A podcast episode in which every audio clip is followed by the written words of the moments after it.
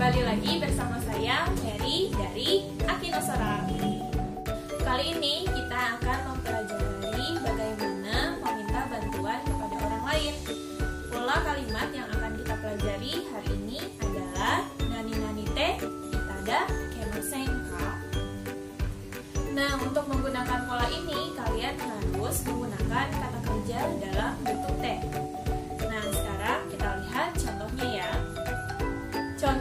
様この漢字の読み方がわからないんですが教えていただけませんかこの漢字の読み方が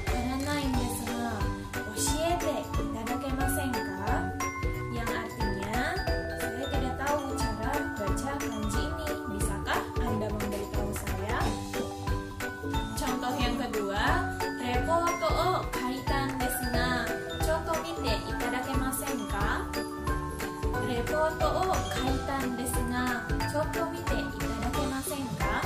Yang artinya, saya telah menulis laporan. Bisakah Anda memeriksanya sebentar?